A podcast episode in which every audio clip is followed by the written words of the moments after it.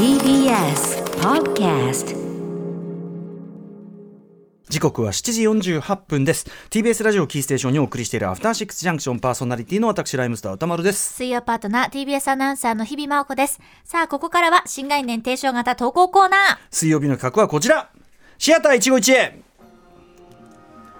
はいこのコーナーは映画館で出会った人や目撃した珍事件などなど皆さんが映画館で体験したエピソードを募集するコーナーです、えーオープニングで見ましたがねちょっとね、えー昨日の予感との絡みで大変失態を、えー演じてしまいましても、でもあのやっぱりそのいっぱいね読んでますけどやっぱり一個一個はねすごく残ってるんで、これなんかこうあれ？これやったんじゃないかなっていうのはすごく強く残ってたっていうのもね、記憶にはしっかりね。ありましたね。はい。はいあえーそういえば私、すみません、突然思い出しちゃった。ええ。東京国際映画祭のノーチョイス見に行ったんだった。ああの人どうでした？イラン映画ね。い。やーはいイラン映画。これもやっぱりそのね今日のあのジェンダーの話につながるところが多いですけども、あでもちょっともう時間ないかな。いやいやえちょっとぜひぜひ。はい。あのそれあのまああの矢田部さんからも紹介があったように、あのまあ人身売買という観点から、まあ無理やりえ妊娠をさせられて、まあ子供を売るという仕事を、まあ恋人から反強制的にやらされている16歳の少女、ホームレスの少女っていうのがまず出てくるんですが、まあ彼女をに相談を受けた弁護士が、えっ、とまあ彼女を救うというために、まあ奮闘するんですけれども、その救うのは何かというとどうやら医療ミスでもう子供が産めなくなってしまった体になってしまった、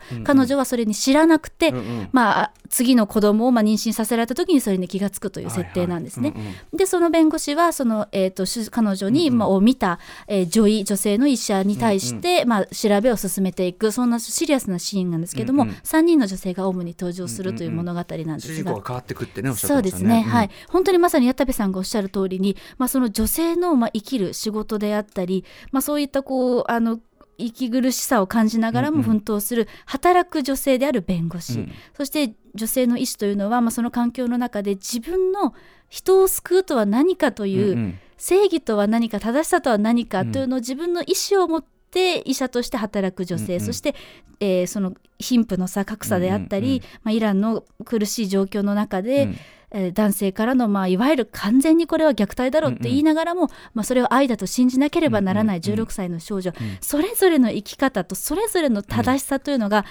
決して道徳的な正しさではないとしても、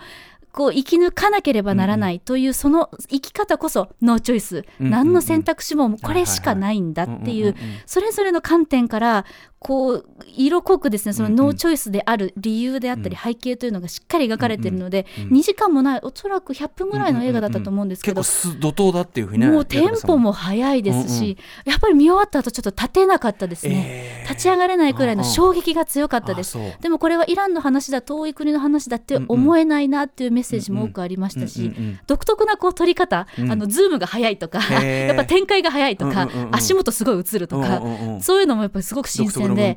はいうん。さすが矢田部さん見てよかったと今年も思いました。ねえ僕ノーチョイスはどうしてもね日程が合わなくてね、いけなかった。うわーもうさぞかし入ってたでしょ。う、まあそうですね。あの平日の昼間だったかな、昼過ぎだったんですけども入ってましたし、男性の数ももちろん多くて、はい、場内のねあのね、まあ、もちろんその、い、ろいろねコロナ禍の状況でやってるからあれだったでしょうけど、ね多分反応と終わった後の拍手とかそういうのもそうですね。拍手も自然と出てましたねし、いやー立ち上がれない作品でしたね今年も、うん。いやーということで、はい。すいませんあお時間いただいて。とんでもないとんでもない。ぜひぜひ。はい。じゃあねえっと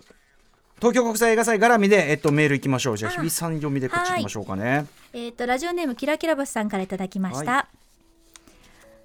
先日東京国際映画祭で人情紙風船 4K デジタル修復版を見見た時のことです。あじゃあ私が言ったやつかな？だと思いますね。ねね。うん。はい、うん会場入り口で知った顔を見かけました。去年九州に転勤になった友達のゼミの友達で確かにかなりの映画好きだけれどわざわざこのために？しばらく考えましたがいやいやそれは違う。人違いだと思い会場へ。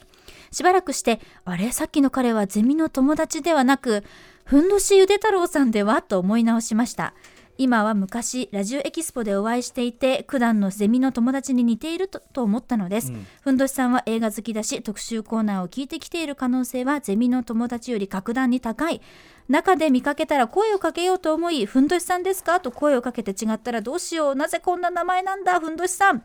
そんなこんなで上映開始映画はとっても素晴らしくセリフも映像も小粋で軽妙で白黒なのに色鮮やかでそこには生き生きとした人物が生きていて私もこの長屋に住んで彼らの仲間になりたいと思いました。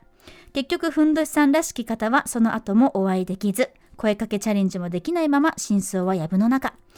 ベルモンド傑作選もそうですがこういった会場に行くとアトロクリスナーの方がそこかしこにいるのかもとワクワクしてしまいます。映画館って本当に素晴らしいですね。はい、ということで、まあ、日比さんも行かれた回かもしれないかもししれないし。あとさ、えっと、人情紙風船見に行きましたメールってもらったじゃん。あれってふんどしだったっけっていうださこれそうこのメールを読むならそこをチェックしておくべきだったので申し訳またまた不備が申し訳ございませんけども。あのまあ、でもあの僕もあの例えば東京国際映画祭とかで、それこそ矢田部さんが紹介した作品とか行く時は、まあリスナーの方もいらっしゃっている可能性高いなと、あとはまああるいはムービーウォッチ面で課題になってる行く時はも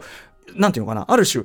なんていうの本当に当然いらっしゃるだろうなっていう感じで行って実際僕その今度はそうだチュニジア映画のね、あの皮膚を打った男行ったら、はいあの隣が、はい。あの見にあのリスナーでこう来られた方だったっていうのも現実あったんでだからまあそこら中にはやっぱいるわけで、ねしかもそのキラキラバスさんはあのふんどしゆで太郎ね、まあ、お会いしたことがあってっていうのがあったけど、そうじゃなくても多分そこら中にねいらっしゃる可能性は高いかったりしそうでよますすもんね。ね。なんか一気にそう思うとホームですね、映画館がね。ねえホームだしそうなんだよな。あのベルモント映画祭とかもすごく入ってるみたいで、そうやっぱふんどしそうだったよね。ふんどしで OK そうだった？そう。だからふんどそれその人ふんどしゆで太郎です。そうです。絶対そうです。確実です。あの声が声がけしづらいっていうのがねこれありますけど。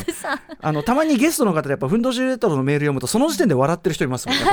紙パンツドキドキとこの二人は大体笑われてますからね。あそうですね。はい。まあ、とにかく、あのーいやありがとうございます。こういう方。ありがとうございます。だしなんていうのなだから一緒にね僕らもこういうのやってるよっつって、面白いよっつってやっぱみんなで行くみたいなね。いいですね、つながりが感じられますわ、はい、こんな感じであの、ええ。こういうこの番組で紹介したこれに行きましたよみたいなそんなメールもねもちろんご紹介していきたいと思っておりまお待ちしす。ています。ということで宛先は歌丸アットマーク tbs.co.jp 歌丸アットマーク tbs.co.jp までです。番組ステッカーも差し上げます。ここまで新概念提唱型投稿コーナー本日水曜日はシアター151へでした。